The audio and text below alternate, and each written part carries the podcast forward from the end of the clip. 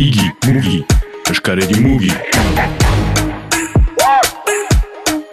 Rapa Euskal Herrian, badira ere beste talde batzuk, eh, bizio, Bai, bizio eh, dira urruñarak dira ere, eh, urruñarak, ba, ziburutarak, bida, ba, ba. euskeraz rapeatzen dute, eta eta hor, zuk lan egiten duzu talde, bueno, abeslari batzuekin, haiek frantsesez. Bai, ez dira euskaldunak ez.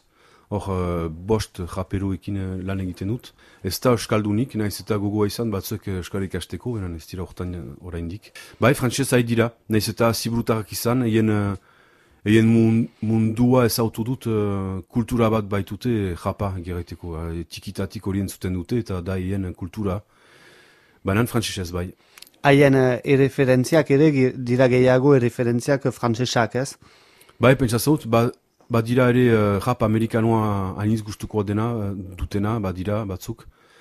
E, um, gehienak bai erik aipatzen zuten, ba, rap uh, old, old school edo uh, hori NTM eta aipatzen ginuena hastian, uh, bai. Zure eh, ikuspuntua, horren inguruan, zure ustez Euskal Herrian sortu beharko dira ere eh, Euskal referentziak rapa begida? Ah, biziak uh, eramaten duen uh, bidea da sekulako, nire ustez, baina berba falta litaike perzetale batzuk sortzea berdin, bai. Gerreteko ez dut zautzen besterik berba labazu entzunuen, bestalekoa uh, neska gainera eta hori bikaina iduitzen, zaidan. Bikaina zen uh, senatokian eta dena. Berba ez dakit gero, gero ene ustez uh, demorak eranen du, jan jap gehiago sartuko den, edo hori uh, nik beti maitatu izan ditut uh, ezberdintasunak, musikan, bai bizian, baina bereziki musikan uh, erraten bezala esperimentazioak eta idutzen zait uh, gero eta gauza ezberdin uh, izanen da eta gero eta beratxagoa izanen da euskal, uh, euskal mundua, kultura, kultura mailan.